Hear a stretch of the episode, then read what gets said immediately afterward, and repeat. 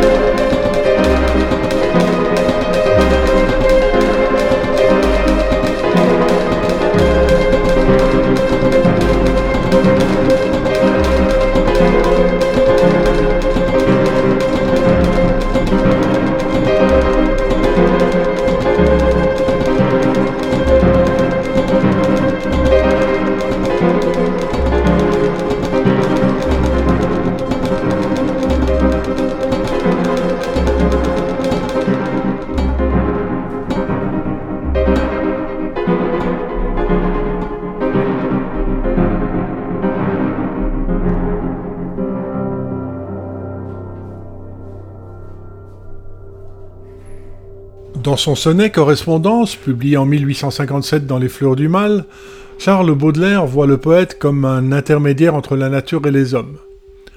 La nature est un lieu sacré, immuable et symbolique.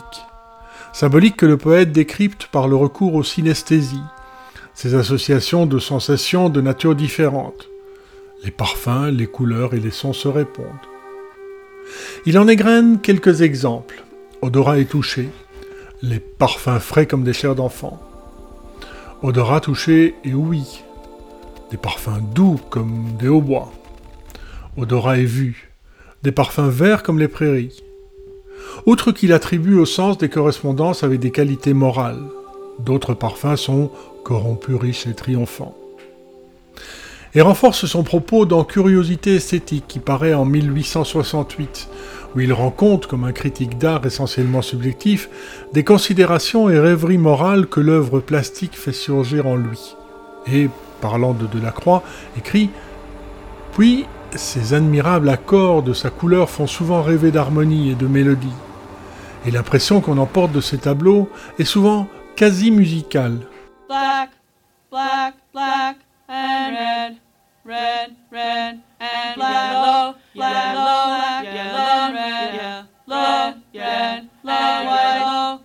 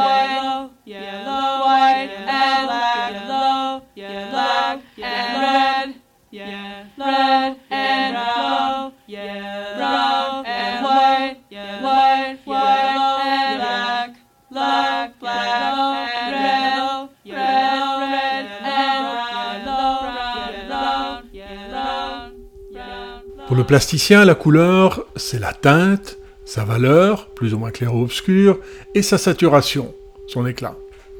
Ainsi, un bleu sera clair et peu saturé. Il tend alors vers le gris. Pour le musicien, la couleur est une image pour évoquer le caractère d'une pièce musicale, le jeu de l'interprète, le timbre de l'instrument. Tel morceau est perçu comme scintillant, Suma d'Arvo Pärt, interprété par le Alea Saxophone Quartet par lequel on a débuté, ou sombre, Elisabeth B de Hoshka qu'on écoutait juste après. Tel interprète joue de façon terne, le son de la clarinette brille comparativement à la profondeur de celui de la contrebasse. Dans les arts, de façon plus générale, la tonalité désigne une impression d'ensemble. Le ton, une manière d'exprimer un sentiment. La nuance, un degré d'expression. Le contraste, une opposition d'expression. L'accord ou l'harmonie, un assemblage d'éléments perçus comme appropriés. Et en jazz, la blue note argue de la mélancolie d'un morceau. Après Primary Colors de Cherry Night, voici What de Marc Moulin.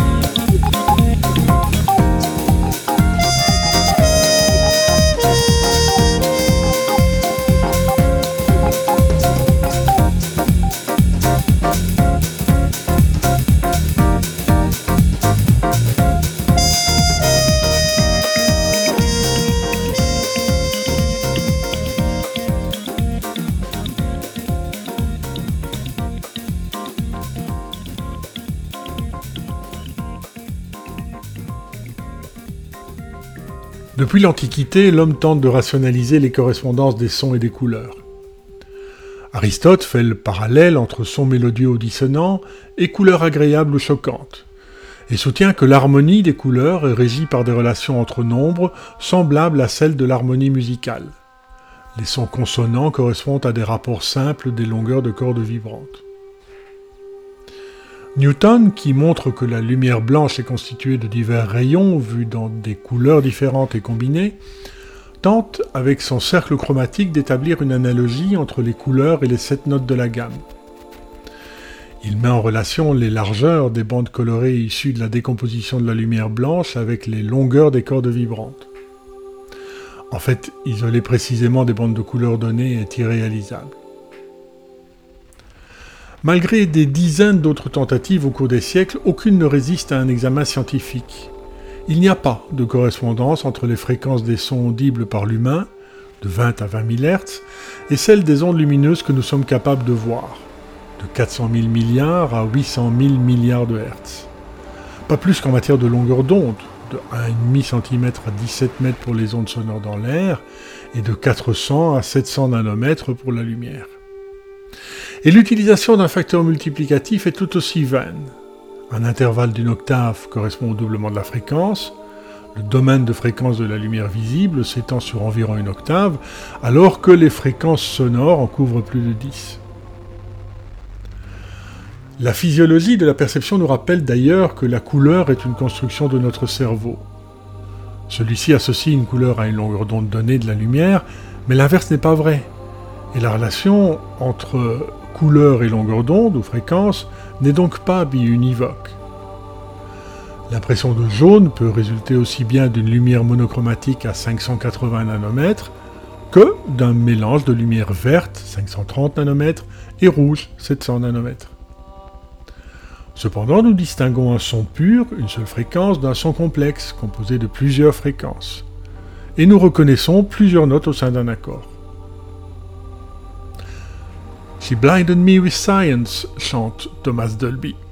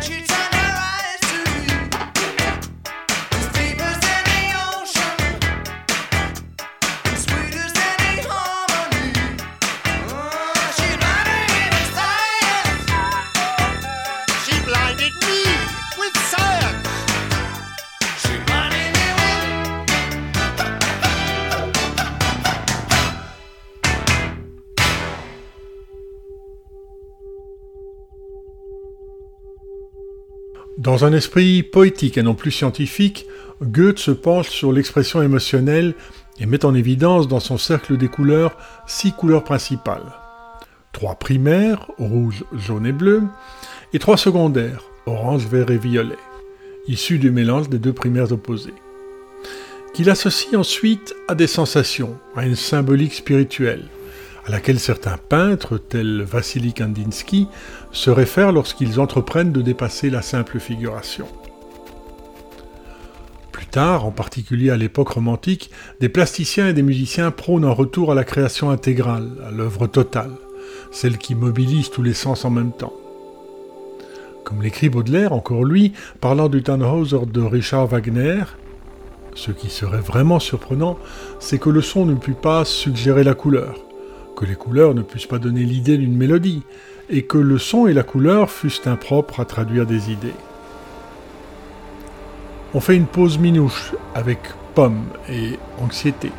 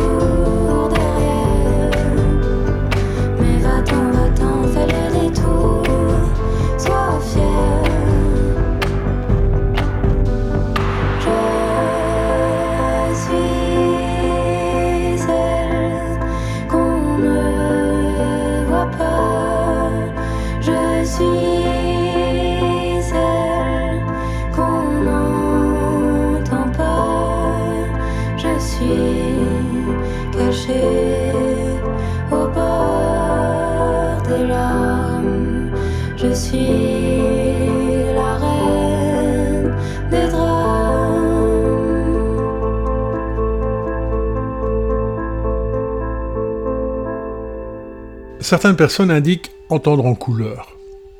L'audition colorée, appelée synopsie, est un cas particulier de synesthésie, comme l'oreille absolue dont nous avons déjà parlé. Un mode de perception où les sensations correspondant à un sens génèrent automatiquement des sensations correspondant à un autre sens. Phénomène issu de connexions normalement inhibées entre réseaux neuronaux adjacents. Dans le cas de la synopsie, les auditives et visuelles. Les formes de synesthésie sont aussi diverses que les connexions possibles entre régions du cortex et impliquent des mises en relation entre couleurs et sons, mais aussi lettres, chiffres ou odeurs. Et au passage explique certains prodiges chez les personnes championnes de jeux de lettres ou de chiffres. Les associations elles-mêmes varient d'un individu à l'autre. Kandinsky ou Alexandre Scriabine, qui tous deux bénéficient ou souffrent, c'est selon de synopsie, l'affection touche une personne sur 2000, ne voient pas les mêmes couleurs lorsqu'ils écoutent les mêmes sons.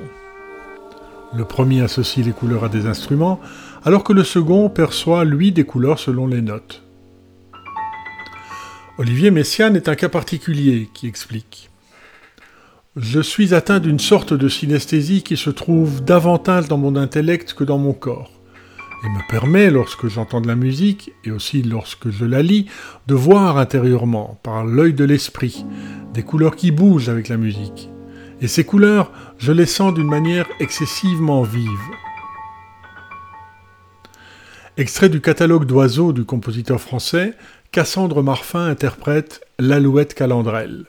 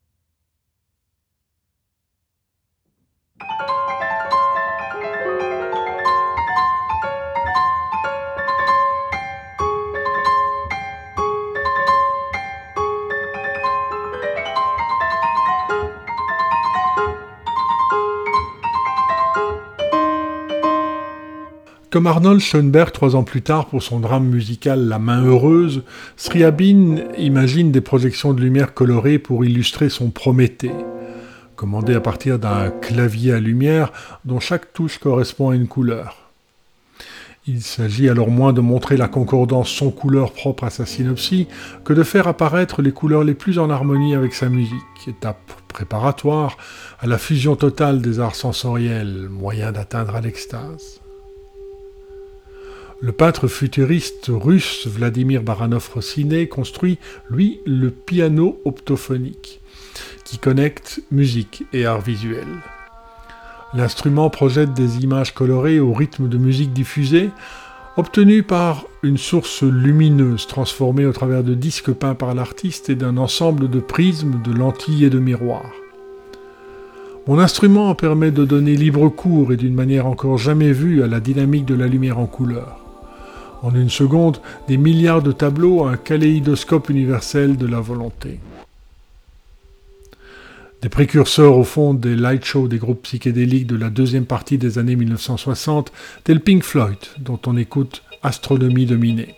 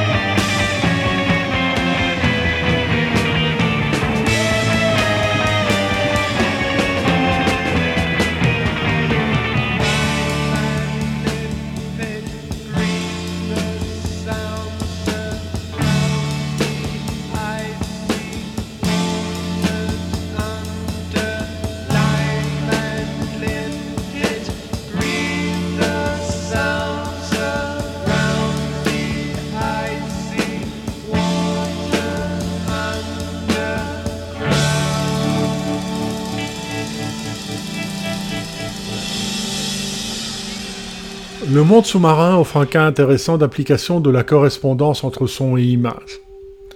Les objets plongés dans l'eau modifient le bruit de fond de l'océan, issu des vagues, des bateaux, de la pluie, en fonction de leur position, de leur forme et de leur composition. Ce son ambiant équivaut à la lumière du jour dans l'atmosphère. À l'air libre, les objets diffusent et réfléchissent la lumière, ce qui nous les rend visibles. Dans la mer, les sons jouent le rôle de lumière du jour acoustique et permettent de réaliser des images d'objets sous-marins en utilisant le bruit ambiant comme source d'éclairage, même si la résolution obtenue par l'œil reste largement plus précise. Ainsi, l'imagerie acoustique se sert d'un réflecteur muni d'un réseau d'hydrophones, des microphones sous-marins, comme d'une lentille acoustique qui capte les signaux du champ sonore ambiant modifiés par les objets immergés. Information ensuite transmise à un ordinateur qui traite les images et propose une visualisation animée. On se quitte avec Towels de Maximalist, extrait de la musique de la première chorégraphie de Wim van de Keibus. Pour réaliser cet épisode, je me suis notamment appuyé sur l'article Son et couleurs de la science à l'art du physico-chimiste Bernard Valeur paru dans Futura Science en 2012. Le plus souvent, pendant que je parlais, on entendait Wind Shadow de Anna Peel.